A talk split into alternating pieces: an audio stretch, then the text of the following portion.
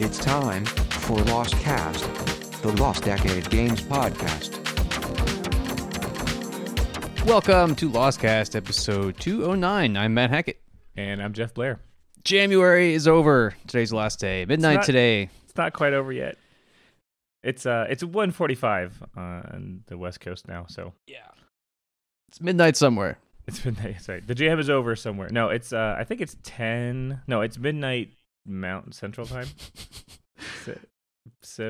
Yeah, I don't actually will be using the rest of the, the day to kind of polish a little bit the rough edges, the really rough edges in uh, my entry. oh, I think this is Oh. the first that we've heard that you had an entry. Yeah, I hadn't really planned on it, but uh, kind of, I don't know. Jams happen, man. Jams just happen sometimes, you know. Weekends happen, and, and you get into it. How's uh, how's your going? How's the Raycaster? It's going. Uh, this last weekend ish. Was the last weekend? I added um a trap that spits fireballs at you on an interval, Ooh, and I and I drew this little like you know creepy face that goes onto a wall tile. oh yeah, I think you posted that in uh, Discord. I did, yeah. It's pretty cool. Um, it's not the hardest trap to avoid in the world, but I mean, you could okay. compose some interesting rooms. Like I made a room where, uh, there's like a little interior area, and it's got like the fireball throwing things on the walls, and there's like a key in the middle, so you kind of have to like time your movement through the room to get to the key. Nice. Yeah. So I mean, it's not super exciting, but um, it's interesting actually. Like I, I think that I kind of got sort of lost in engineering as as, as I do. what you? jams. Yeah, never. Never. Uh, I started building like a state machine for my AI because I was like, oh, you know, now I'm at kind of at the point where I want to build uh, a bunch of AI stuff, and then I just, you know, a state machine is not a very difficult thing to build necessarily, but I kind of found myself like getting sidetracked with all the various decisions about like, okay, where does the state live, and you know, how do you execute, like what context do you execute the state's functions in, and you know, how does it have access to the entity so that it can change properties, you know, all that kind of stuff. Yeah. Um, and I was like, no, no, no, no, no, no, no, no. Good. Um, and so I just was like, you know what? I already have components. I'm just gonna make uh, the AI for this trap. Like they're all like all the things in this game should be simple. So I, I should be able to implement them all within their own components. Um, you know, with relatively little overlap. I mean, I'm sure there'll be a little bit of you know like uh, wait for this long. Um, but I already have like a, a simple state system, like you know, like we have in our other games, which is basically just a, an array of sort of keys that you have attached to some entity for some amount of time, Mm-hmm. right? Like, oh, you have the cooldown state for 1500 milliseconds or whatever. Yeah. So it's a key value pair, right? Yeah, So like cooldown colon 500 be cooldown 500 milliseconds. yeah. I like that. It's very simple.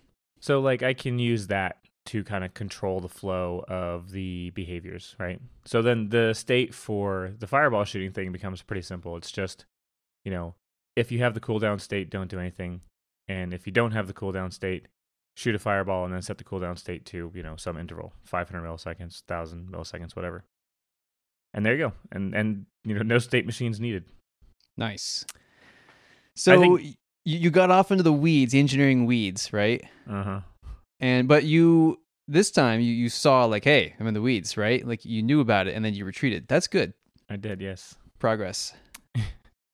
I think you know, if it were to become a full game with many entities and stuff, it would need a, a better solution for the AI. Just because you know, as we've experienced before, you know, if you're trying to do a lot of complicated enemy behavior, um, some kind of a state machine is really excellent for that. At least, Yeah, I think these days my thing is I'm not terribly interested in complicated enemy behavior. I'm interested in it becoming complicated because there's so much going on in the world, but the individual parts, you know, I want those to be really simple. yeah.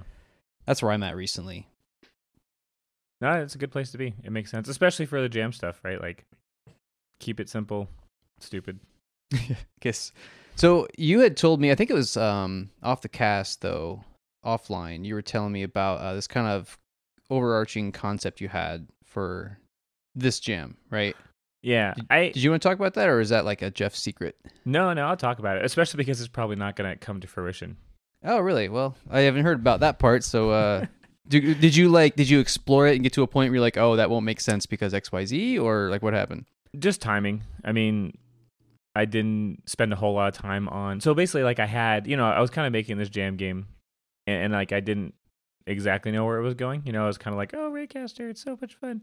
Yeah. Um, which it was, right? And then you and I were talking about game design as we do, like we and- do. like we do, and uh, I had this idea, right? Like, so, so you know, I recognize that, like, hey, this is a this is a decision point, right? Where this prototype is like sort of mechanically sound, right? Like, I got all the stuff in there that was sort of a must from the perspective of like, hey, it works, right? Yeah. You know, like you have collision, you have you know the raycasted view, you have some hazards, you have some health points, you know, all those interactions work. There's collision, whatever else you know all the kind of fundamentals that I would need for mostly any direction that I wanted to take that particular prototype were there.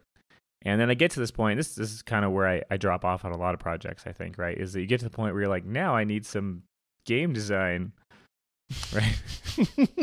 what?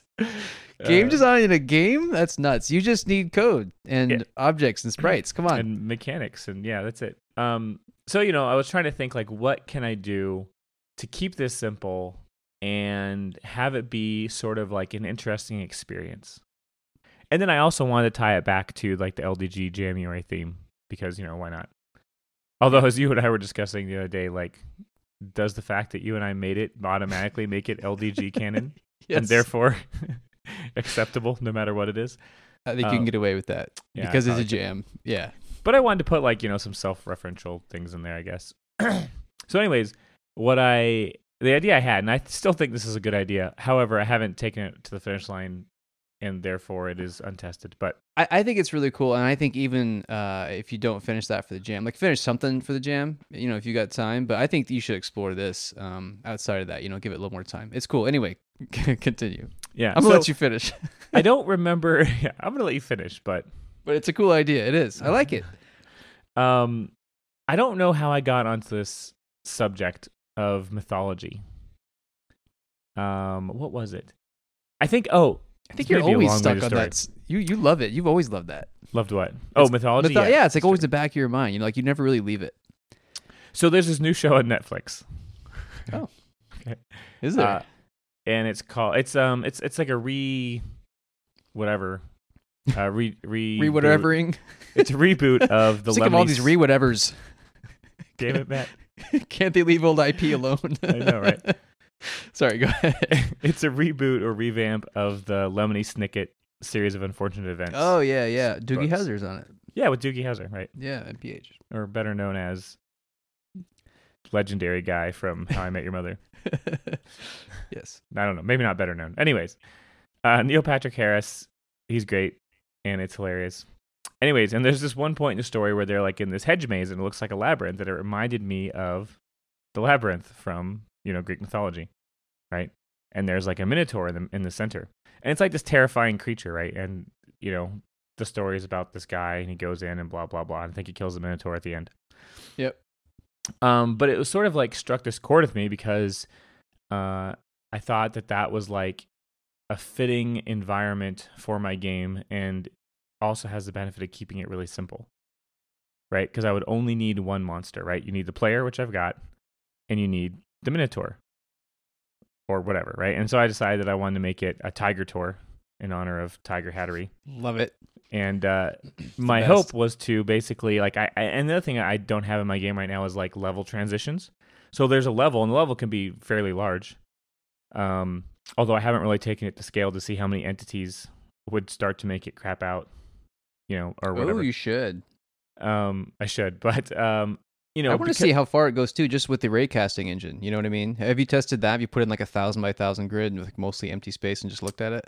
So for the visualization of the walls, it's not a problem because the way the Raycaster works is that it casts rays only in the field of view from your character. Right. And so as soon as it hits a wall, it stops looking. And so the fact that there's 800 cells that it didn't have to raycast doesn't really make that much difference. The only time it would make a difference is if you didn't bound your range, right? Right. and, and and you had a really huge room, right? That that would be the Yeah, only yeah. time. But beca- when you have small corridors, it's really not an issue. Like I could have a map, a huge map, and it would render just as fast. cool. Uh, the entities are a different problem because you need to do some checking to see if they're on the screen a lot of times, Yeah. and how much of them are on the screen also, because they can be kind of clipped by the the walls as well. And because it's not really rendered in true 3D, right? The walls are rendered first in, in one pass, like you know, raycasting and oh. uh, the enemy sprites are then like so for example like if you wanted to draw a bat and it was like halfway behind a wall hmm like you would basically keep track of like sort of like a depth buffer when you're drawing the walls. And then when you go to draw the bat you're like okay i know the bat's here and i know he's this far away from the player so i'm going to start drawing the bat in the same manner right? You don't just like say hey here's a sprite i'm going to paste it on the screen. You say i'm going to draw the bat in vertical columns right? Just like i would with the walls um, at whatever distance from the camera. And then you do a depth check to see if the bat is behind like if that x value for the bat is behind a wall and then you just stop drawing or you know maybe he's you can see him on both sides or whatever but you know what i mean Yeah. yeah so anyways um it's kind of interesting that way right It's Right, so cool. Yeah, I remember first learning about that in like a you know Windows computer programming book or something like that. And I was just like, oh, cool! It doesn't just draw the whole sprite; it draws it clipped. It's so clever. yeah Smart man. Um. So, anyways, but beyond just the drawing of the sprites and the checking to see if they're on screen, um, there's also like, you know, entity behavior, right? Like, do the entities move around the entire time you're not near them, right? Like in a game like Spelunky, right? Uh, stuff happens far away on the map from you, right? There's no, there's no range check about whether entities can move around while you're not around them. Uh, if it was almost any other game, I would just shut up. but with Spelunky, there's a little bit of that going on, right? There's stuff like the frogs will only jump at you when you're close. But you are right because like when you first get into a lot of ice level uh, or ice ice levels, when they first start off, you really want to sit there a minute to let the dust settle, right? Right. Because um, I think it's the uh, little UFO dudes, little aliens. They move regardless of where you're at, and so a lot of times they get themselves into shenanigans and they explode and you know Right. death ensues, right? Uh, but yeah, you're right. Like uh, they, they Then- use both methods, and yeah, Well, I don't think it's both. I think that the entities run their tick, right? Things Yeah. happen to the entities, and the entities run their take. It just so happens that the frog AI responds to the player or whatever, right? Yeah. Within a range. Like it doesn't respond to the player across the entire map. But that doesn't mean that it's not, you know, quote unquote thinking, right? It's Right. it's still getting like an update event probably. It's just like, hey, is the player near me? No. Okay, I'm not gonna do anything. right. I'm gonna stay here like a frog on a log. exactly. Exactly. Oh no, the jackhammering is starting again. Well, what are you gonna do? What are you gonna do? Well, hopefully it doesn't get picked up by the mic too much. Hope not. I had some sirens earlier. You know, it's uh, it's game dev. Sometimes there's jackhammering in the background. Sometimes there's. well, we are back with maybe less jackhammering, maybe, Maybe less. similar amounts of jackhammering. uh, either way, we were talking about raycasting. Yes. Um, yeah, I was just sort of talking about my raycasting January entry. Anyway, so my grand plan was that uh, I would create a single level. You know that you didn't have to.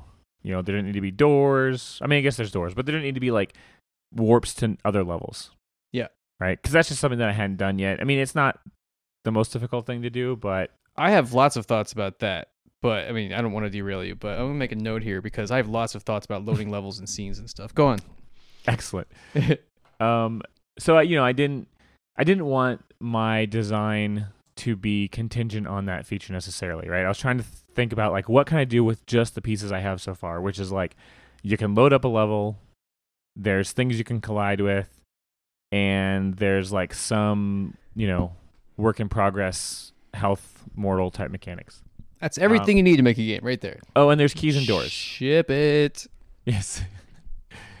um, so I was like, this would be perfect. You know, what I'll do is I'll create one like fairly large level, right? A labyrinth, because the raycasting engine it plays that strength, like we just talked about uh, a few minutes ago. Yep. Uh, the raycasting engine is actually pretty good at, you know, only drawing what's in front of the camera and not really caring about the rest of the level at all. Um, so that was an advantage, right? Um, also because like keeping the entities light, um, not only did I not really have to worry about how performant the game got when you had a large level, lots of entities, I also didn't really have to worry about making a whole bunch of interesting entities, uh, behavior wise, right? Yeah. Um, because that's an area where I, I tend to get stuck a lot, right? Is like, okay, like let's start, you know, here's a bat and it like wanders around and then here's the next thing and it's even more complicated and here's the next thing and you know blah blah blah It And feels like, like- every time you make something, it demands more content, right? And you it feels like Yeah. you're never done. I made a bat, but that demands a goblin, and that demands a troll, and that demands a boss, and okay, now we need another level with a whole new set of monsters. Yeah. So I really didn't want to go down that route. So, you know, I thought that just having the one basically and well the other thing we talked about maybe off the cast or on the cast was that how much easier some traps would be to make behaviorally, right? Like uh like a toggle spikes, like an on off spikes, or like we talked about the um wall thing that shoots projectiles either on an interval or when the player's detected. Like that's all pretty easy behavior. Yep. Um, so I was like, I was already kind of thinking in my head along these lines of like, what if it's sort of like a trap based system, like um, it's like a trap based experience, right? Where you're like trying to get sort of like Indiana Jones, maybe, like Mhm. you're trying to get to some location. Um, I had a couple ideas actually. One of my earlier ideas too is like, uh, you start in a location and you want to get to the center and you have to like get a thing, right? Maybe like the tiger hat of something or another and then you know it's like one of these things where like as soon as you pick it up uh some state in the dungeon changes right and now there's like falling rocks or whatever you know Yep. um and you have to get back to the entrance so i was like oh that's that's a nice thing i could do with just a single level right like you go in you get the thing and then you have to get back out but the condition has made it harder to get out for whatever reason right. um but then i didn't really know what the it's harder to get out meant right it's like it sounds well and good in your head, right? Where you're like, oh yeah, like you pick up this thing and it triggers this state, and now like you know the walls are crumbling down. It's the death mechanic in ABL. Yeah, It's then- different now. It's different now, yeah. Um, but I didn't really know what that was, you know, and I didn't really think that I had the time to really figure out like, okay, let's do like falling rocks and like how are those drawn and like you know where to have you know blah blah blah Yeah. all that stuff. Um, it probably wouldn't be do, too difficult, but it also like you know in a first person it might feel kind of cheap, right, to get hit by a rock that you didn't see right above you, right, because you don't really have good vision of stuff. Correct. Anyway, so then I was like, you know, and I also had this is actually a good example of like making mechanics before I was ready, right? But I also had these combat mechanics, like the player can shoot fireballs and things can take damage, the player can take damage. And I was like, well, if I only have traps, right? Like what what can I do with combat that I already have? Um, and that's where the single monster idea started to get even better, right? Because it's like, okay, great. Like you just have this one monster and it has a bunch of health, right? Probably. And it kind of just has a single singular behavior where it chases you throughout the dungeon, which should be relatively easy to to program and whatnot. Um, so that was kind of the grand idea, right? Is that you start in some location, you have to go to the center, and there's a tiger tor that hunts you down and you know wants to kill you. Reminds me of like Jaws or Friday the Thirteenth from Nintendo. And these days, uh, I don't play horror games, but I'm pretty sure that that's the um, general premise to some of these games. I don't know if it's fr- um, Five Nights at Freddy's or one of the um, Amnesia games has some of that going on in there. But I love that the uh, like being hunted by something more powerful than you. Yes. I don't know. That's that's a cool uh, dynamic there. Yeah, I think so too. So I also got a suggestion from uh, JL Reed on Twitter. He uh, was talking about using the wands as a puzzle mechanic, which I thought was sort of interesting, kind of based on the talk we had last week about portals and stuff. Um, that still felt a little overwhelming for my jam, just because you know puzzles are as I have I as I've experienced hard to develop sometimes, right? Like Yeah. they require a lot of thought in order to make the puzzles challenging and interesting typically which i really enjoy but you know it's a lot of it's a lot of effort It's a lot of time for sure. yeah it's kind of like uh you know it'll do right is like a, a zelda like that's very puzzle focused Right. i can't even imagine the amount of you know time that went into each of those rooms probably Mm-hmm. A lot of work, And- man.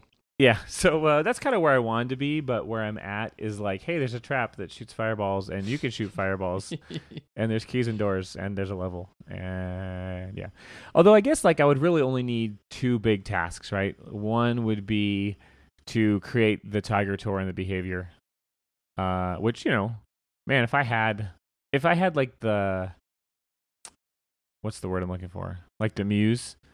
You know, I feel Ah, like yes. If I was kind of in the zone, I could knock that out in just a few hours, probably. Because I've done stuff like that before, programmatically, so it wouldn't be that challenging. But it's Yeah. you know, designing bosses or boss-like things is sometimes hard. Yeah, I would approach that personally just from the uh like okay, it just chase algorithm, right? Like it just moves towards you, has A* algorithm and it just moves from cell to cell until it's closer to you. Yeah. That kind of thing.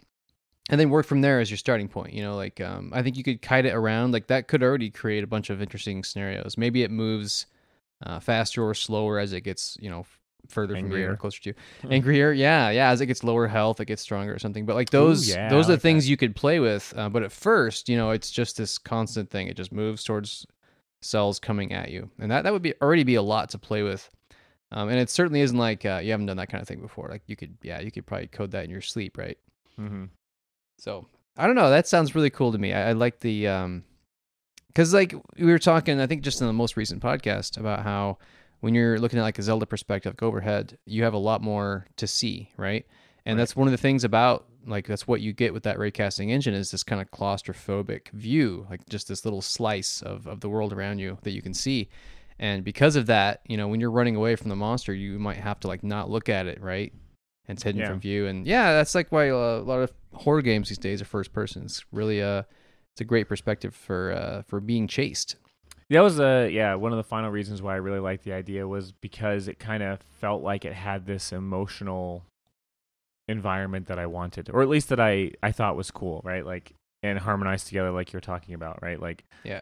You know, you kind of feel vulnerable because you can't really see, and you have this big badass monster that's like barreling down at you, and you kind of have to like, you know, I, I already programmed the movement so that like uh you move slower backwards than you do forwards. Nice. So, you know, you can't just like run backwards and shoot it. I mean, you can, but, you know, if you really want to get away, you got to turn around and run. And that kind of creates that fear too where you're like I'm trying to get away and I but I can't see what's behind me necessarily. Right. Um and I wanted to have some sound effects and stuff, you know, like some grunting and some like footsteps and that kind of thing to kind of make Ooh. it feel ominous. Yeah. Um, something I'm trying to do more. At least is at least think about sort of like the experience as a whole, right? I think we talked about it on previous casts, but like, you know, I think really well done games, at their core, they kind of offer you this very uh, emotional thing, right? Like, Darkest Dungeon, I think, is a great success because it kind of like is made around this idea of like you know the stress of of dungeon crawling and stuff and like that's a powerful emotional response i think it works really well Yeah, that's like a core tenant right? I think that's the reason that we like a lot of things that we do is because they're built around this core thing. Even if you don't see it sometimes, you know, like you might look at one of your favorite games from childhood and be like, "What? It was a game about, you know, airships and dragons and swords and spells." Like that's what I got from it. You're like, "No, really, at its core it was a game about love." Or, you know what I mean? Like it had some underlying theme. Like, no, it was about man versus nature, right? It was about good versus evil or it was about uh, how family members tear each other apart. Like it has something there that everything else is built around, but you you don't see it necessarily sometimes because there's so much cool stuff going on. There's decoration and there's battle and there's interesting characters, you know. yeah But they have that one guiding light sometimes, and that's that's why they were as good as they were. i think that you know final fantasy tactics is a good example of that too like one of the reasons i really enjoyed that game so much is because i thought that the story was pretty interesting you know it's kind of like this you know there's like some religion in there and some like kind of class warfare rich versus poor and that kind of thing Yeah. Yeah. So uh, I didn't quite get all that done. You know, I, I probably don't have a lot of time tonight. We'll see. Um, but maybe I, th- I think what'll end up probably happening is that I'll take the pieces I have and I'll make them into like a level that feels okay to traverse. Nice. Because that was the other big piece I haven't done yet, right? Is like one is design the Tiger Tour, and the other one would be to you know really design the level so that you know it's interesting and it makes interesting use of the keys and the doors and that kind of thing. Yeah. I'm a big advocate recently of like um getting the stuff you've got on your board, right? Like your your game board is the way I look at it, right? And then with those pieces, just arrange them in a way that's like presentable, you know? Yeah. Because like for for I bet I bet most people's jams, right? You're probably not going to get as far along as you wanted, or um, have all the features that you wanted, or all the content you wanted. But like you know, right right now for me, for example, like I've got some things on the table, and I'm not really going to add any more because I'm basically out of time. But I still have time to like arrange them nicely, you know, Mm-hmm. and like shine them a little bit, like spray some paint here and there, like that kind of a thing. But uh, anyway, I'm a big fan of that. So like, if there's only time for to, for you to do like one thing, uh, what I'd love to see is just like take what you've got there and make hey, here's a fun little thing. You know, like here's some challenges up ahead, some traps. You know, here's Yeah. a little maze where you might get lost. Like just the things that you've already got on your game board, and then yeah, just present those nicely. Like take the mechanics I have and and make some content around it, right? Exactly. Yeah. Yeah. Yeah. Just finish it, Mortal Ship Kombat style. Right. Yeah. Yeah, yeah, ship it. Exactly. So, uh, let's hear what you're working on. Yeah, so um I kind of wanted to work on something and I had uh some extra time over the weekend and um I think that so I talked a little bit about this on the uh the Patreon podcast. Matt said it uh where I'm talking a little bit about my thing which is like um harmonizing stuff, you know. And a big part of harmony is like um multiple sources of heat, you know what I mean? And we talked about this uh, on the podcast before. I forget, I already forget the term, but there's some kind of like um, marketing thing. Remember when like, okay, you hear about a game once, hear about a game three times, hear about a game five times, then finally you'll buy it, that kind of thing. Um, so I, I finally, uh, I was like, all right, fine, I'll I'll look into Unity. Jeez. Is it sufficient brainwashing? Uh, exactly. That's exactly what it is. Yeah. Now, a buddy of mine is he's telling me I should check it out. Um, another buddy of mine um, was telling me that there's a potential uh, project uh, on the horizon. Um, um, my brother, uh, his new uh, VR company, they're using it. So, and uh, you know, obviously, you were a big fan of it in the past. Um, it's just like I'm like, all right, fine, fine ti- time for Matt to learn Unity. time for Matt. Yeah, because I also wanted to make something and like, um, you know, with with Soul Thief where it's at, and having finished Indie Game Sim on top of Jin, I feel um like like Jin is feeling kind of stale to me at the Mhm. moment. You know, like earlier uh, in the year, I was really hot on it, and I made a brand new game in it, and all that good stuff. I guess that was last year at this point. Oh my god. but uh, anyway, you know, at the timing was right, and then yeah, multiple multiple sources telling me, Matt, check it out. So decided to do that and uh, Unity's awesome. It's really easy to use. No surprise there. Uh, it's been really easy to pick up. Um, my strategy was I just started to look at tutorials that caught my interest and ones that made sense to me, you know.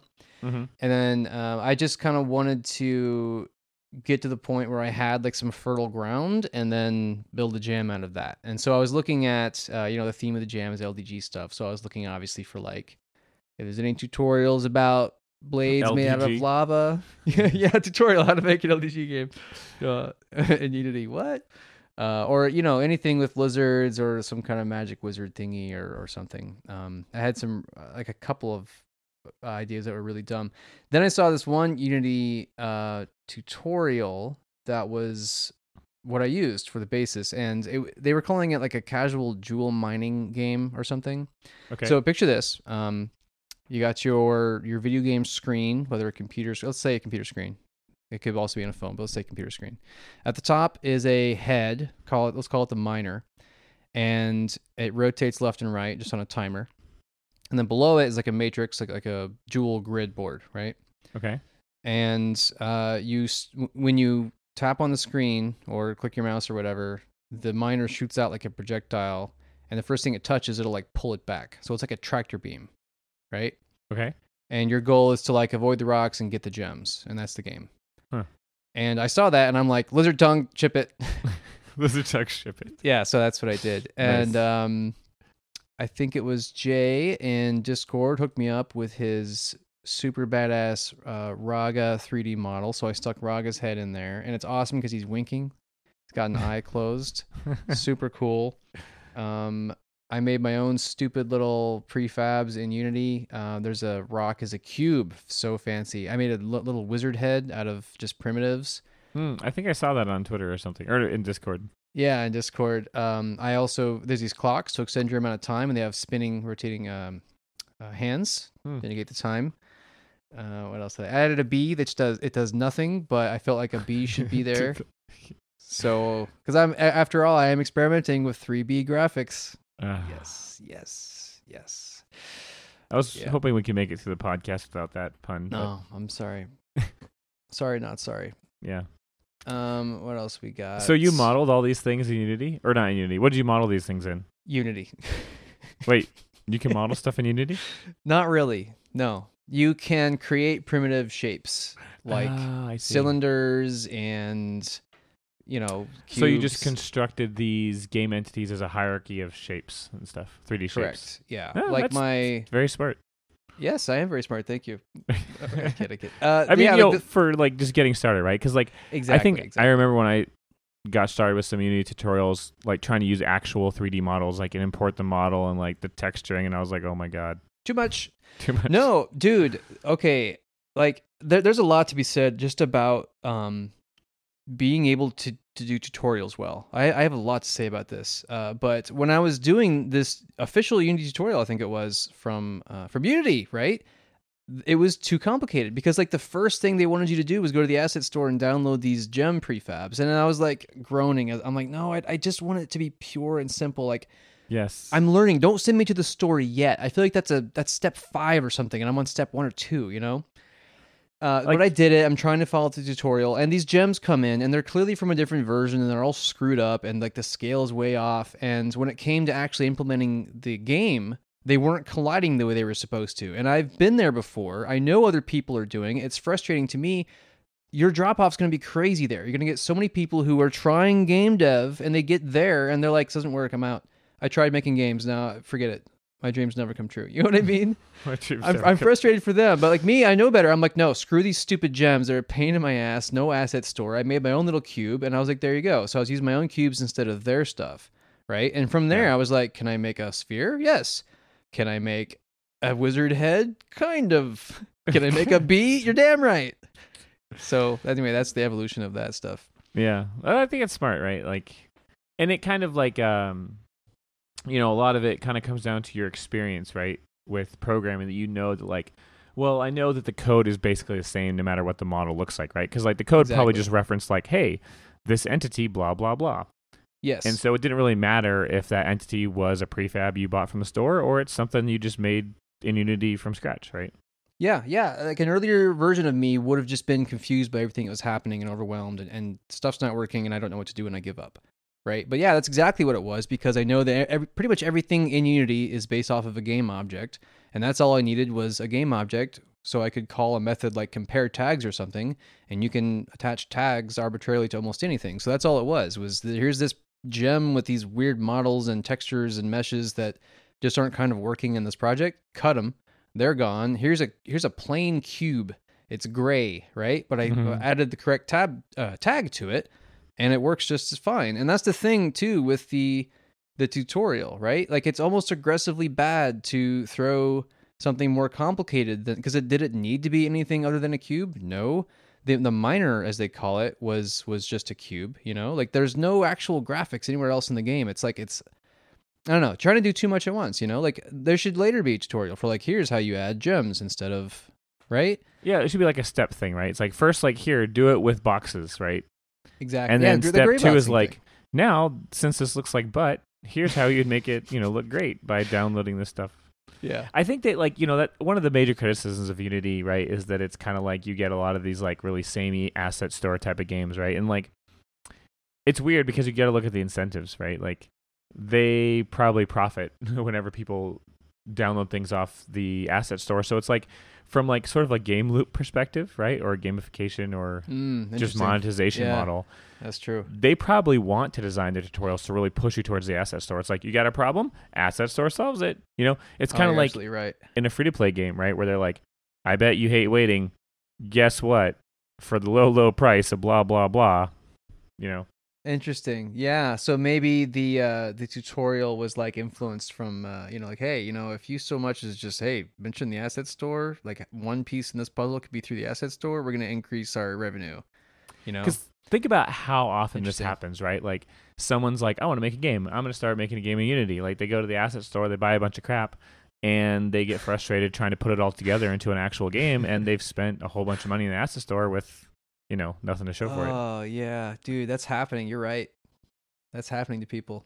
Oh yeah, Man, yeah. I mean, I get caught up in that too because, um, I mean, with the jam, it's a little different because you're, you're trying to make something more than just like here's a little prototype or here's a gray box thing. You know, you're not prototyping to find the fun to build something bigger like a six month or year long project. You know, right. so like you are, I think, with the jam, trying to turn this, you know, really rudimentary thing you're working on into something presentable, and that's what I was doing with just like, okay, what's the very next step away from here's literally just a cube as a game object that I expect people to interact with, you know, and so it's like, bleh, like one step up is here's something Unity can do out of the box, well, with that makes no sense, no right? 3D modeler at all. Yeah, because in the jam context, it's it's good.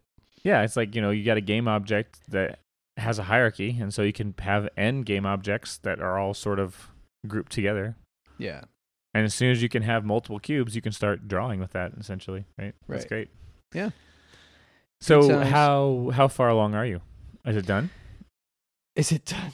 Oh, it's never done. Um, you know, the whole thing works. So there's a title scene with like the generic skybox and all the default text Mhm. and nothing else, but it shows you um a high score, which it saves in your player prefs, right? Mm-hmm. It's got a button, it says play, and you can click on it, and it sends you directly into the next scene with no transitions and no like it even cuts it plays a sound and like cuts it off because it happens like the transition happens so fast. It's it's so pro. It's totally pro.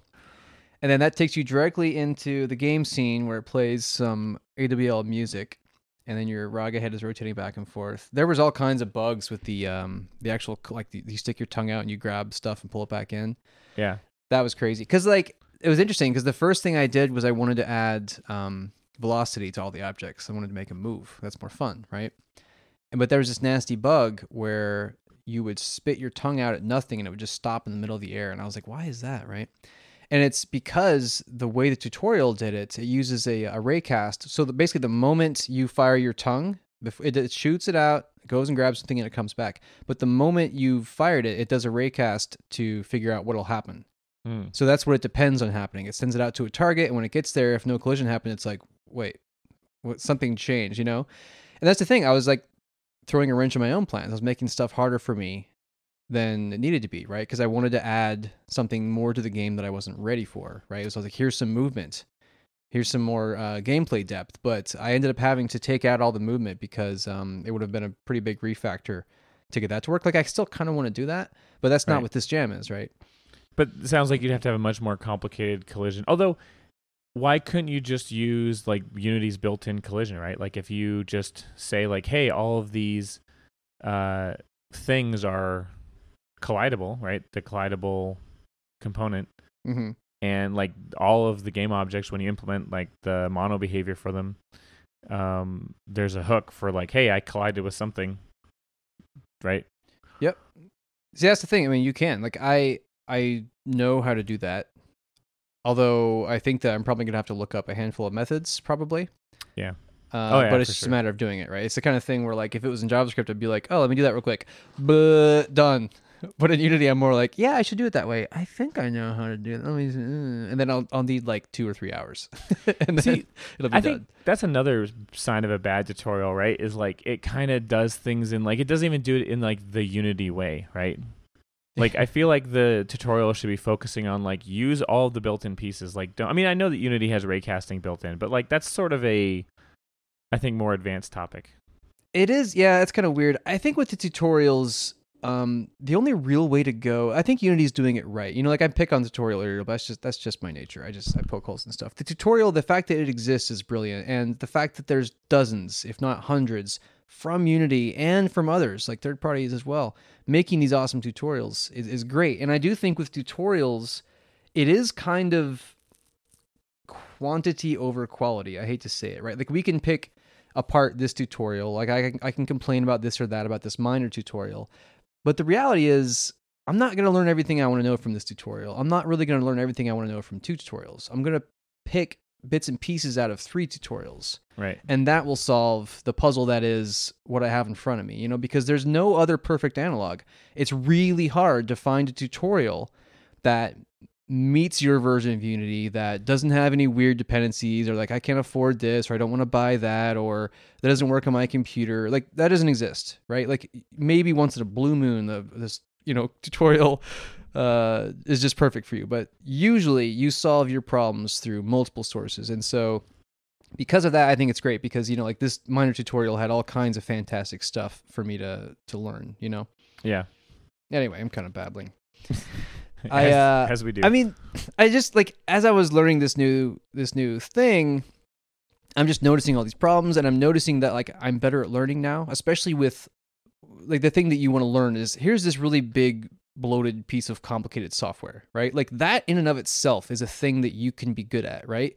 Like if you give say Avid or like Final Cut Pro to certain people, they're gonna be like, I don't know what's going on, or like After Effects, you know what I mean? oh yeah. Logic Pro, Cubase, Reason, Clip Studio Paint, Photoshop, uh, Adobe Illustrator, like all of these complicated software packages, each and every single one of them have their own ocean of depth and all this stuff to learn. But you being good at corralling this really complicated software, that in and of itself is a really valuable skill. And I have noticed I've leveled up in that regard, you know, because Nice. Unity, it's it's not like I don't open it up and I'm not scared anymore. I open it up and I'm like, I know all this. Stuff. Like I don't know all of it, but like I know yeah. how to figure it out. That's that's the difference, right? Because before I'd be like, look, it's a total black box to me. I see this inspector thing here. I don't know what it means. There's windows everywhere. I move something and I don't know how to get it back. Like I quit. I'm no longer like that. And these days I'm like, oh, I lost a window. I know what to do. Window, like view, like you know what I mean? Like I know what to Google for. Like it's all doable. yeah. That's what I'm saying. That's good. Yeah, that's a good place to be with any tool, right? Like Yeah. understanding it to the point where you're not intimidated anymore. Exactly. Yeah, the intimidation process. Cuz like that's that's a sign that you're on the path to getting to flow, right? Where it feels like an extension of your hands, right? And you no longer have any questions like, you know, a super pro Unity developer would be like that all the time when in Unity, right? Like like oh man, I haven't come across anything I don't understand in months, you know, like yeah, dictionaries, 3D objects, importing models, like it's it's all easy for me. Uh, and I'm not I'm nowhere near there yet, but I'm at least like no, I'm good. I'm I'm treading water. yeah, I'm not drowning in the sea not, not drowning in the sea. Yeah, exactly. That's fine. Um, so my current plan is I want to like um, I just get as far as I can with it today, basically. Um, you know, I got other stuff going on today, including this freaking podcast and stuff like that. But um, I just kind of want to like polish off some of the rough edges. Um, Yes. And I mean, it is an actual game. It's extremely shallow. There's two scenes exactly, a title scene and a gameplay scene. But uh, I think it'll be a complete playable garbagey experience. Sounds awesome. Yeah, good stuff. Anywho, um, we would love to see your jams. I was thinking about doing something where, like, maybe in the Discord we could hang out like tomorrow, and, and uh, we could like have a jam party and like play everybody's stuff.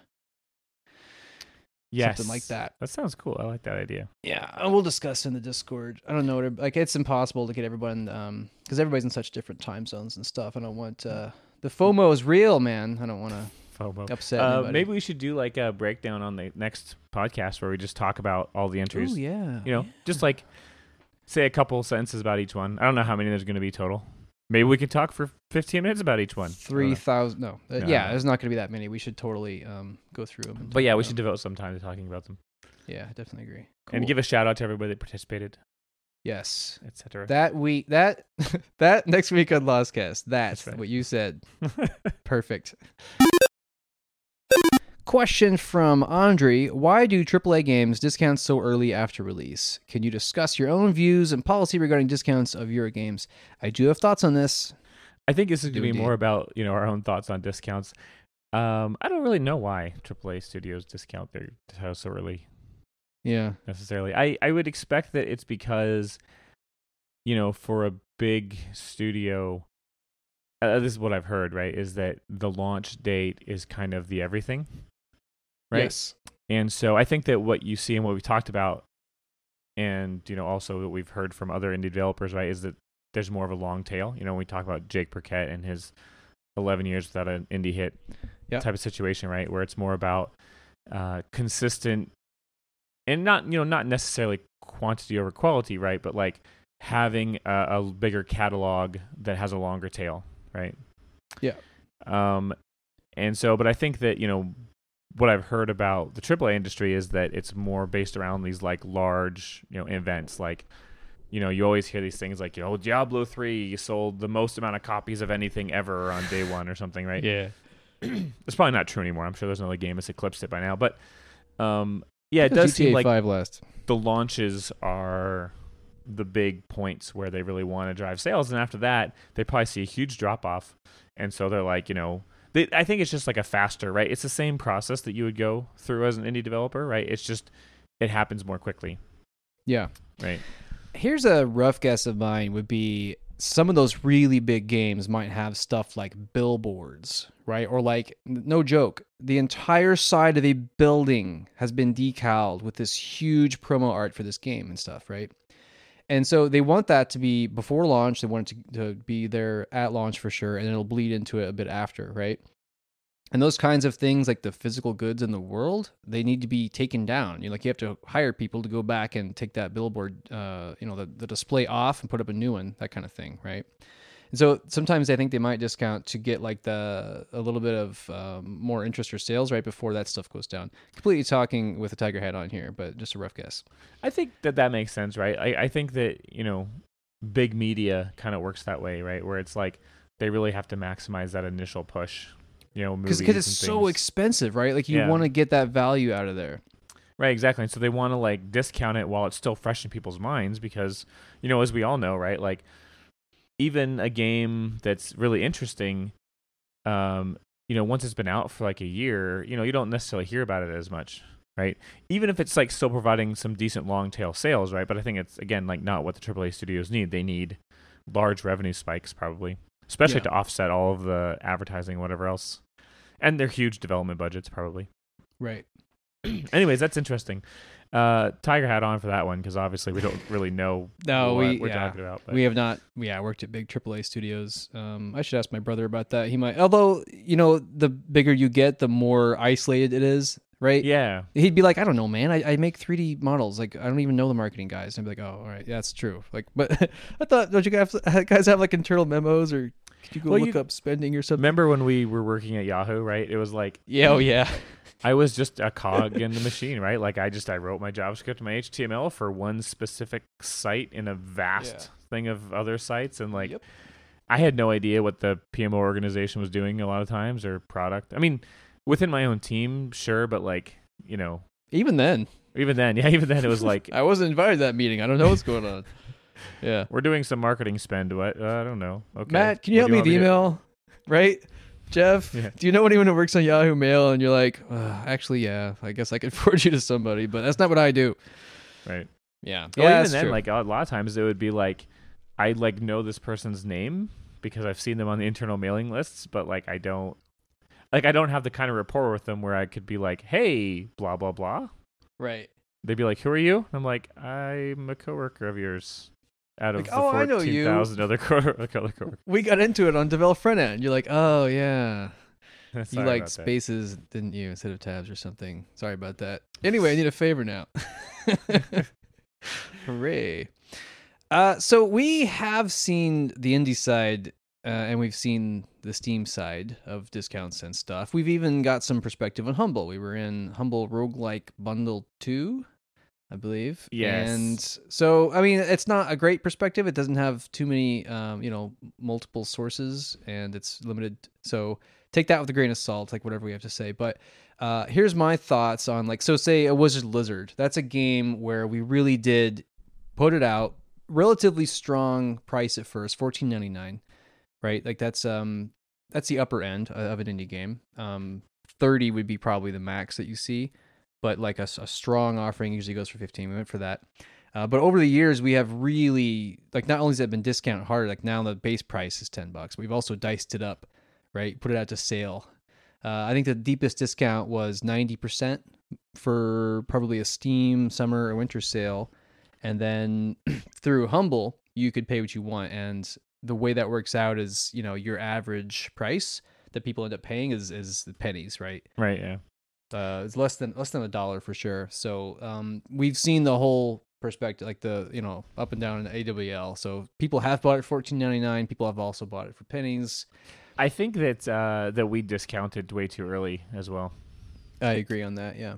And I think that like, you know, honestly, uh I I mean, aside from the humble roguelike bundle, I think that on the other bundles we well we did weren't worth it weren't worth it at all. Right. Like the revenue is so small and you know, it sort of devalues the game, right? And like it uh does. Yeah. somebody or maybe it was Steam Spy, I don't remember who was talking about it, but like you know, there are people with alerts basically, right? Yes. that that will buy your game when it goes on sale.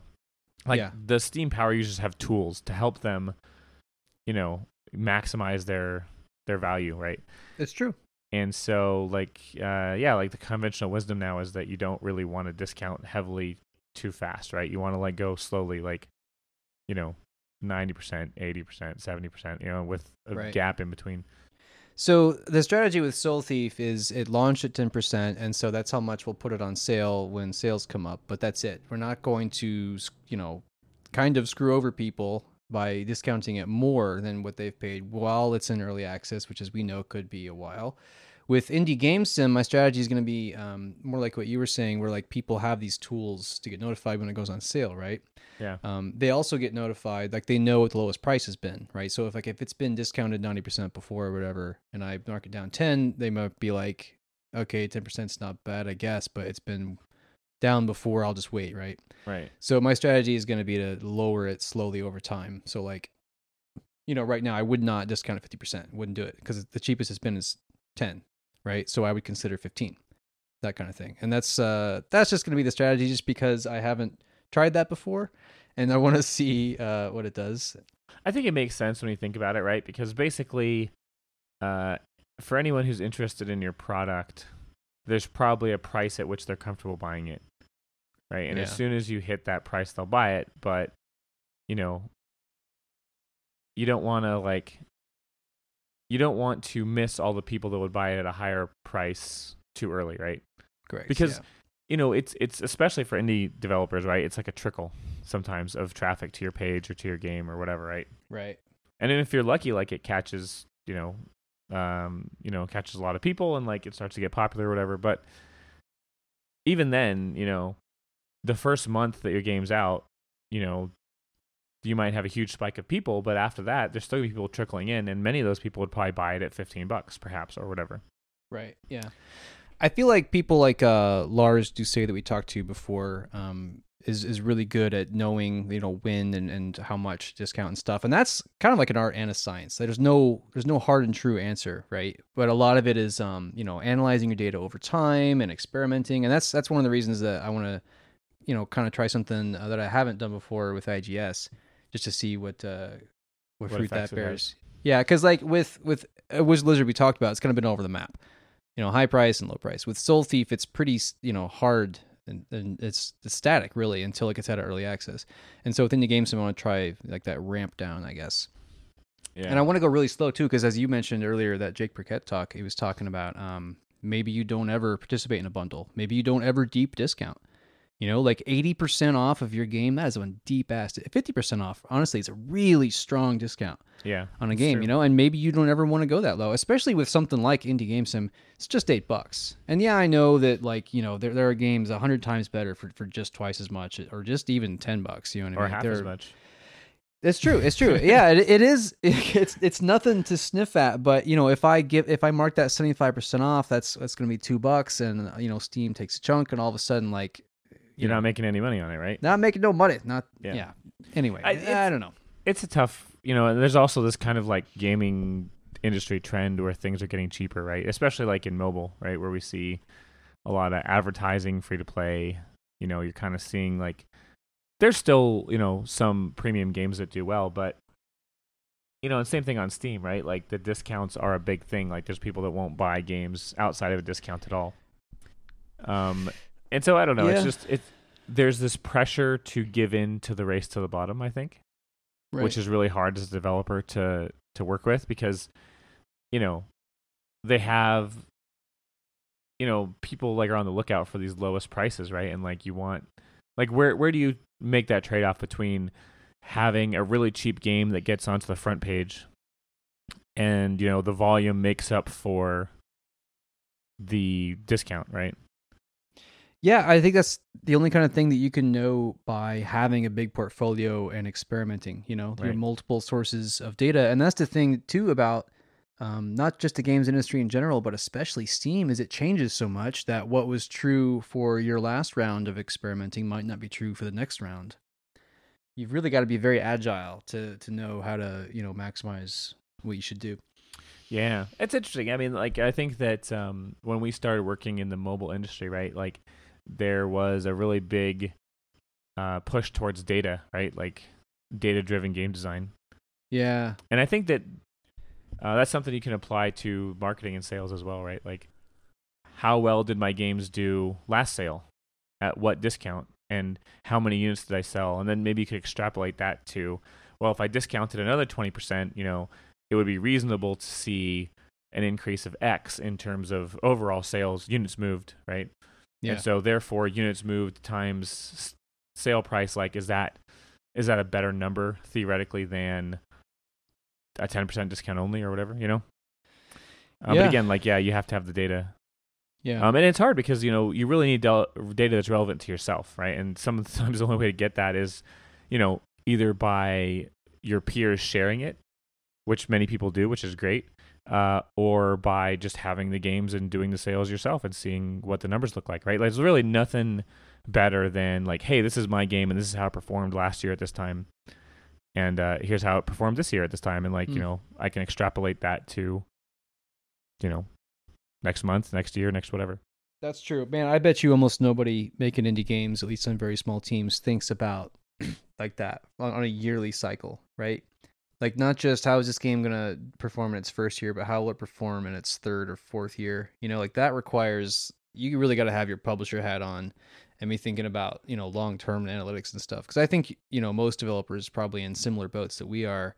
Um, they're so focused on the game and they're zeroed in on developments, and you know once in a while they poke their heads up above uh, the ground and be like, "Oh, publisher stuff, sales forecast, market competition. Uh oh, need to think about Uh-oh. these things, right?" I'm gonna two more weeks of winter. Time to go back in my hole. yeah. Oh, Groundhog Day's coming up, isn't it? Uh huh. Oh, I gotta watch the movie again. I love me some Bill Murray, and that's one of his best, in my opinion. It is a very, really excellent movie. Uh, I don't think Melissa's ever watched Groundhog Day. Maybe I'll make her watch it on Groundhog Day. Oh, you should prank her and like. You find a version of it that's just the the first scene over and over and over again. She's like, "Does this movie go anywhere?" And you're like, "You're not getting it. It's hilarious." Pranker. She's Do like, it. "This is terrible." It's a it's a great idea. it's a genius prank. Yes, but then I won't be able to make her watch the actual movie afterwards. That's true. Just watch. The, just don't listen. Don't listen to me. Just watch the damn movie. I I usually don't listen to you. Don't worry. I've learned my lesson many times on that one.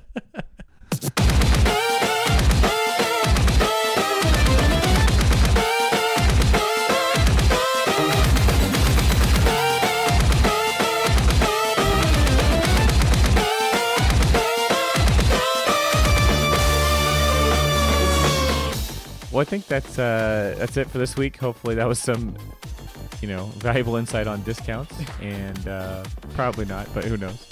Jams and discounts. Yeah. Oh, and don't forget to check out the Jamuary games. Yes. I'll put a link in the show notes. Ship it.